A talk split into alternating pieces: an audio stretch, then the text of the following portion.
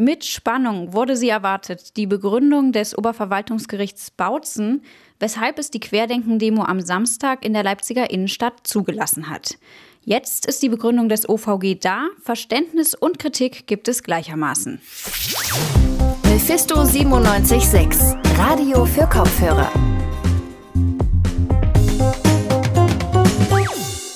Mit Georgia Dressler, schön, dass ihr dabei seid. Was ein Jurist und die Fraktionen des Stadtrats zu der Begründung des Oberverwaltungsgerichts zur Querdenken-Demo sagen, darum soll es heute in unserem Podcast gehen. Außerdem wird das Medium, dem Mephisto die 97.6 im Namen zu verdanken hat, dieses Jahr 100 Jahre alt. Ganz genau, das Radio. Hier in Leipzig wird dieses Jubiläum zurzeit auf ganz besondere Weise gefeiert. Seit letztem Samstag war oder ist Leipzig ja bundesweit in den Schlagzeilen wegen der Querdenken-Demo, die gelinde gesagt im Chaos geendet ist. Heute wollen wir hier im Podcast über die neuesten Entwicklungen sprechen und dafür habe ich mir Unterstützung von meiner Kollegin Anna-Lena geholt. Hi Anna-Lena. Hallo. Ja, ich will noch dazu sagen, wir waren beide nicht bei den Kundgebungen selbst vor Ort, haben aber natürlich die Nachrichtenlage dazu verfolgt und für diesen Podcast auch noch einiges recherchiert. Anna-Lena, das Thema, das war zwar in den letzten Tagen auch schon viel in den Medien, fasst doch die Ereignisse trotzdem noch mal kurz zusammen. Ja, gerne. Also am Samstag haben auf dem Augustusplatz hier in Leipzig über 20.000 Teilnehmende bei der Querdenken-Kundgebung gegen die Corona-Auflagen demonstriert. Darunter waren auch Vertreter der rechten bzw. rechtsextremen Szene und Hooligans. Weil die Teilnehmenden überwiegend keine Masken trugen und auch die Abstandsregelungen nicht eingehalten haben, wurde die Demo dann aber am Nachmittag von der Polizei aufgelöst. Doch dann hat sich ein Demozug formiert, der Polizeiabsperrungen durchbrochen hat und über den Innenstadtring marschierte. Dabei sind einige Demonstrierende gewalttätig geworden gegenüber Polizisten, aber auch gegenüber Gegendemonstranten. Die Deutsche Journalistengewerkschaft DJU hat außerdem von 38 Übergriffen auf MedienvertreterInnen berichtet. Das Ganze hat ja auch bundesweit ganz schön Wellen geschlagen. Es gab Kritik an den Demonstrationsteilnehmenden natürlich, aber auch an der Polizei und Sachsens Innenminister Roland Wöller. In unserem Podcast am Montag haben wir die Ereignisse vom Samstag und die politische Diskussion auch schon ausführlich besprochen. Jetzt wollen wir aber den Fokus auf eine Stelle legen, die im Zusammenhang mit der Demo auch hart in der Kritik steht, nämlich das Oberverwaltungsgericht Bautzen. Das Gericht ist, wenn man so will, gewissermaßen für das Chaos am Samstag verantwortlich. Genau, ursprünglich hatte die Stadt Leipzig nämlich beschlossen, die Versammlung der Querdenker und Querdenkerinnen auf das Gelände vor der neuen Messe auszulagern. Das war auch schon alles genehmigt worden vom Verwaltungsgericht in Leipzig. Am Morgen der Kundgebung hat dann allerdings die nächsthöhere Instanz, also das Oberverwaltungsgericht Bautzen, beschlossen, dass die Fläche auf dem Augustusplatz doch für die angemeldete Veranstaltung ausreichend sei und damit die Veranstaltung in der Innenstadt erlaubt. Die Stadt musste dementsprechend umorganisieren und schnell handeln. Und ja, wie sehr dann die Querdenkenversammlung aus dem Ruder lief, das ist ja bekannt. Darum hatten auch viele eine Erklärung vom Oberverwaltungsgericht zu seinem Urteil gefordert. Normalerweise wird so eine Erklärung auch immer gleich mit dem Urteil mitgeliefert. In diesem Fall kam die aber erst am Dienstag, sprich ganze 3 Tage nach dem Urteil. Ja, und in dieser Begründung bezieht sich das OVG auf das Recht des Veranstalters, den Ort der Demo selbst zu wählen. Eine Versammlung wie diese aus dem Zentrum nach außerhalb zu verlegen, das sei nur in wirklich gut begründeten Fällen gestattet. Das OVG räumt aber auch ein, dass bei einer Gefahr für die öffentliche Sicherheit Auflagen möglich sind. Eine solche Gefahrenprognose, die müsse sich aber auf handfeste Anhaltspunkte und nicht nur Vermutungen stützen, sagt das OVG Bautzen. Und deswegen hat es sich dann halt für die Teilnehmendenbegrenzung von 16.000 entschieden, statt für eine Ortsverlegung. Denn, so das OVG, der Augustusplatz sei für 16.000 groß genug. Es ist ja auch immer spannend zu hören, wie andere JuristInnen zu einer Entscheidung von einem Gericht, also in dem Fall dem Oberverwaltungsgericht, stehen.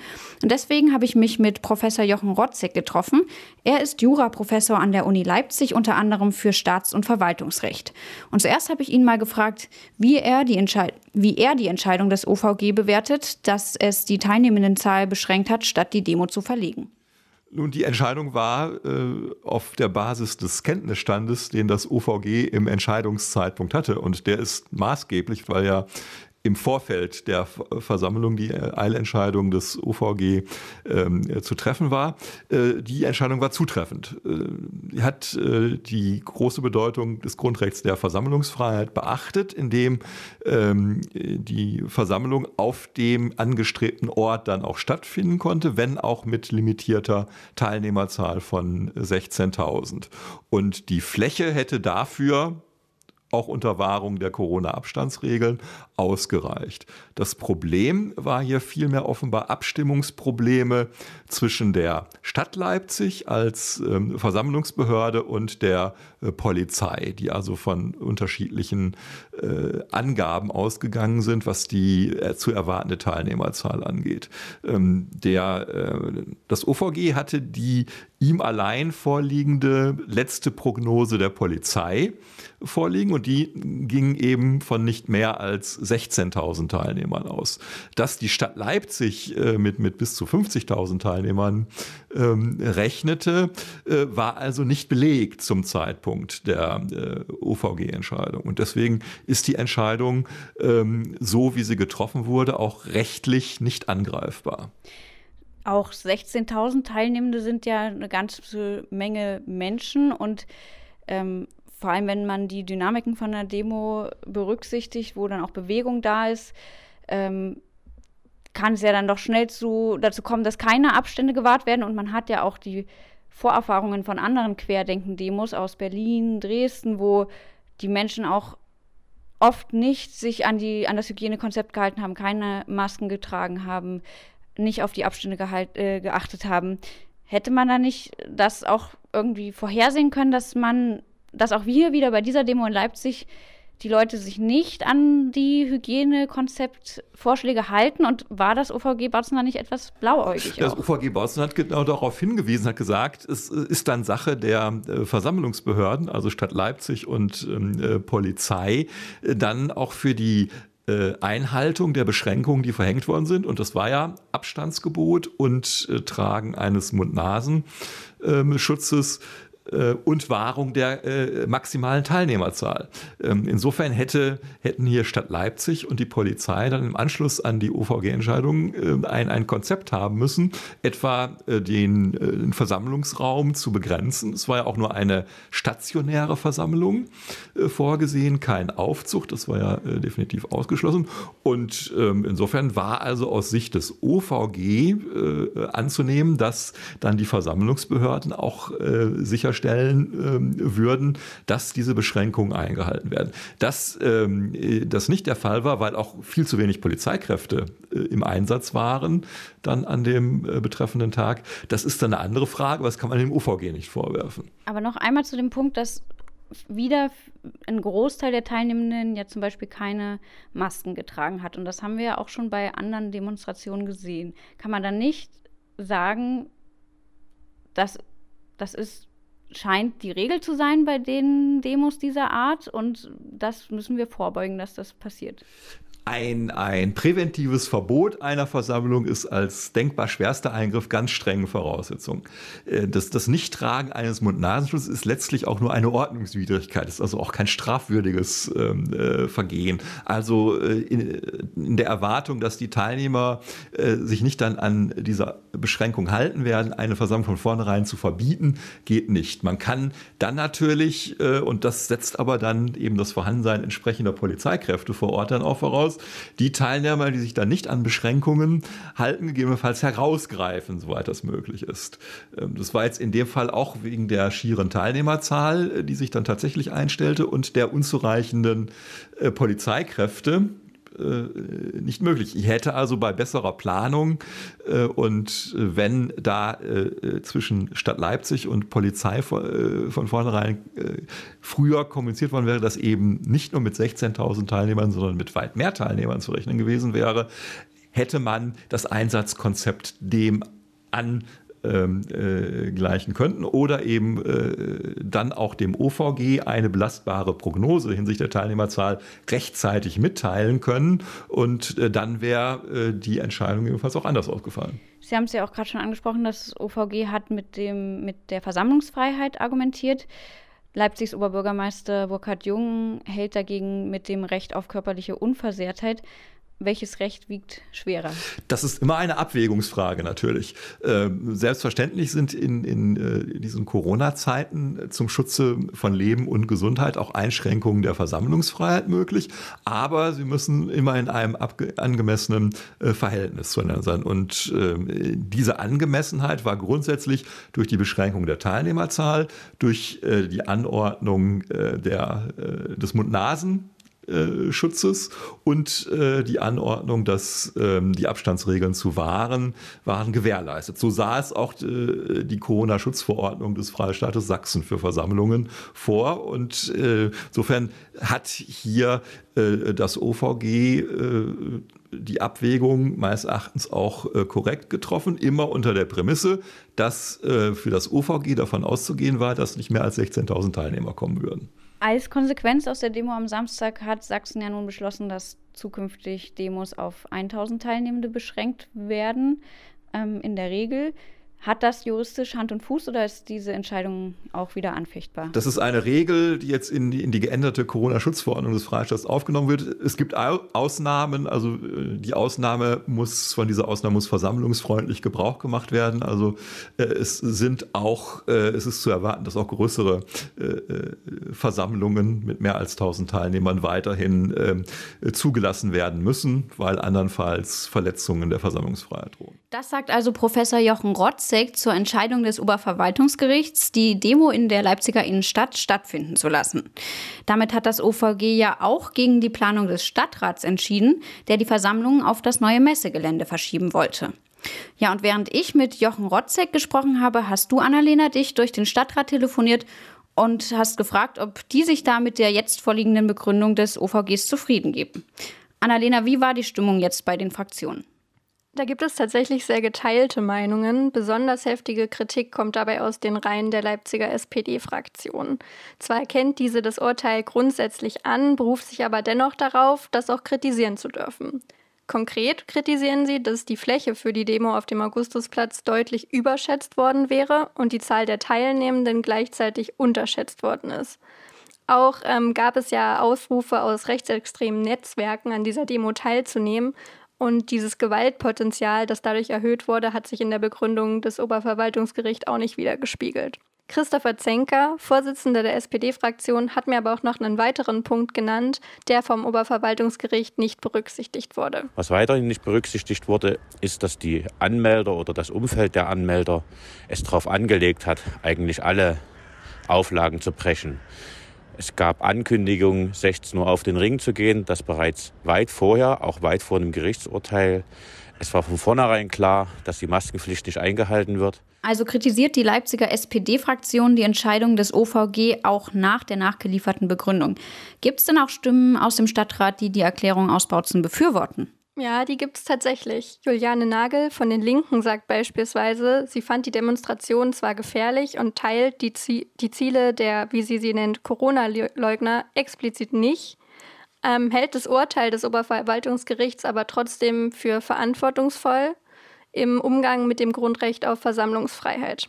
Stattdessen sieht sie eine klare Schuld bei der Polizei und dem Landesamt für Verfassungsschutz.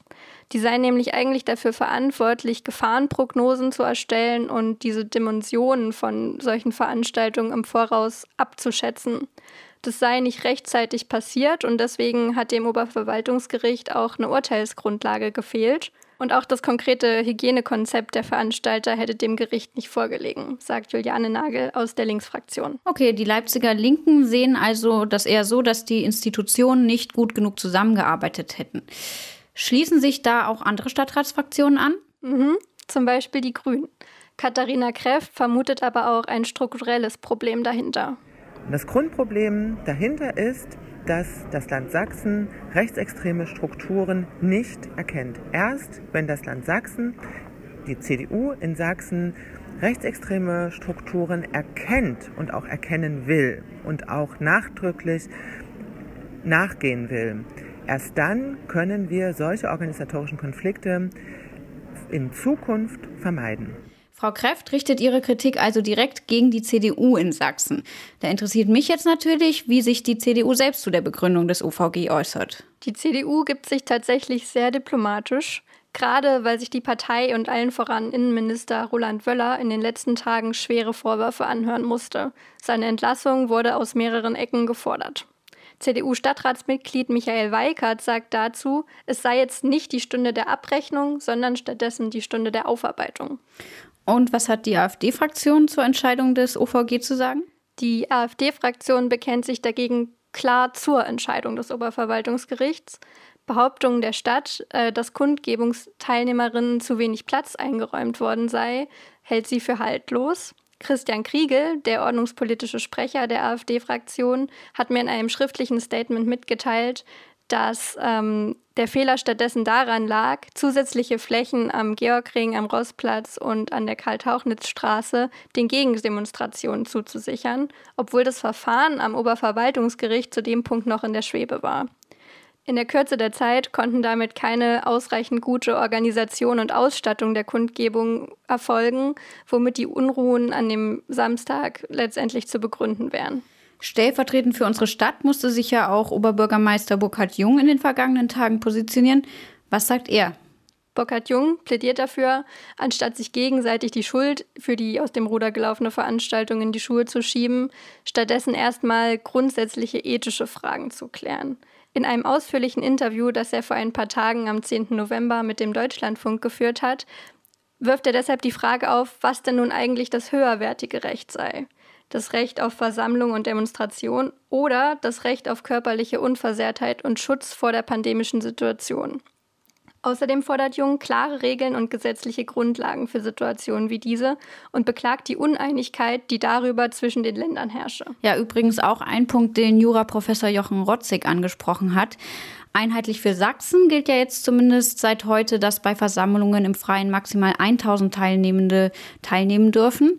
Das gilt natürlich auch erstmal so lange nur wie die aktuelle Corona-Schutzverordnung, also bis Ende November. Wie wir seit heute wissen, plant Querdenken für Mitte Dezember eine Demo in Dresden. Ob die dann also wieder in einer Großdemo endet, das bleibt abzuwarten. Zeitlos ist das Live-Moment, weil Liveness ganz schön was mit Menschen, glaube ich, macht, dass man an dem einen Ort ist und an dem anderen das hören kann, gleichzeitig, zur selben Zeit, potenziell überall auf der Welt und auch hier in Leipzig-Lindenau. Das war Friederike Moormann, die hier gesprochen hat. Sie hat in Leipzig ein Projekt organisiert zur Feier des 100-jährigen Bestehens des Radios in Deutschland. Unsere Reporterin Sonja Garan hat sich am Donnerstag zur Eröffnung des Projekts mit ihr unterhalten. Hi Sonja. Hi. Sonja, Radio gehört für uns ja total zum Alltag dazu, vor allem jetzt bei Mephisto natürlich. Kaum zu glauben, dass das Radio schon 100 Jahre alt ist, oder? Ja, das stimmt. Es ist aber tatsächlich unklar, wann genau jetzt eigentlich die erste Sendung gewesen sein soll. Die wird irgendwann zwischen 1920 und 1923, 24 gewesen sein. Das weiß man aber nicht, da geht die Forschung ein bisschen auseinander. Diese Veranstaltung oder dieses Projekt, das bezieht sich jetzt auf die erste Sendung am 22.12.1920, die wahrscheinlich eine Weihnachtssendung gewesen ist.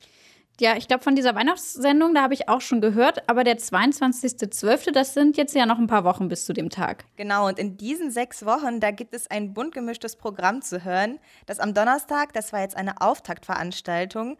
Und das Ganze findet unter dem Motto Anybody Out There statt. Mehr dazu hat Friederike im Interview erzählt. Und da hören wir jetzt mal rein. Ich stehe hier gerade vor dem Kunstraum D21 in Leipzig-Lindenau und höre unprofessionelle Musik. Wir stehen hier gerade vor dem Veranstaltungsraum. Und was passiert eigentlich genau heute im Radiostudio drin? Also ja, vor allem ist es ein Radiostudio für Live-Radio. Das heißt, wir spielen live Performances im Radio und improvisieren. Und es werden viele große SoundkünstlerInnen kommen, die hier ein bisschen Live-Programm für uns machen. Und die Leute, die draußen vorbeilaufen oder vielleicht auch mal ein paar Minuten stehen bleiben und zuhören, was sehen sie durch das Schaufenster? Wie soll ihnen Radio näher gebracht werden? Also einmal sehen Sie da uns an den Mischpulten und an den Mikros, wie wir ins Radio reinsprechen. Und das können Sie auch direkt vorne hören oder auf der Frequenz 87.5 in Lindenau. Und dann sehen Sie in den nächsten 6 Wochen unterschiedliche RadiokünstlerInnen, die dort performen werden vor Ort. Das Projekt, das heißt ja Anybody Out There. Und das Motto, das trifft ja vor allem aktuell so ein bisschen den Nerv, während des Lockdowns vor allem. Und was versteckt sich eigentlich hinter dem Motto? Das Motto Anybody Out There, ja, eigentlich läuft Radio immer viel im Studio ab. Radio läuft hinter geschlossenen Wänden ab, keiner weiß, wie das funktioniert. Wir fragen uns, ist da noch irgendjemand draußen, der mit uns kommunizieren will? Radio ist eigentlich ein Medium, um mit Leuten in Kontakt zu treten. Und wir fragen, anybody out there? Ist da jemand? Natürlich haben sich auch ganz viele Menschen an dem Projekt beteiligt. Ursprünglich wurde das ja von der HGB ins Leben gerufen. Wer hat sich noch daran beteiligt oder wer beteiligt sich jetzt in den nächsten Wochen noch daran?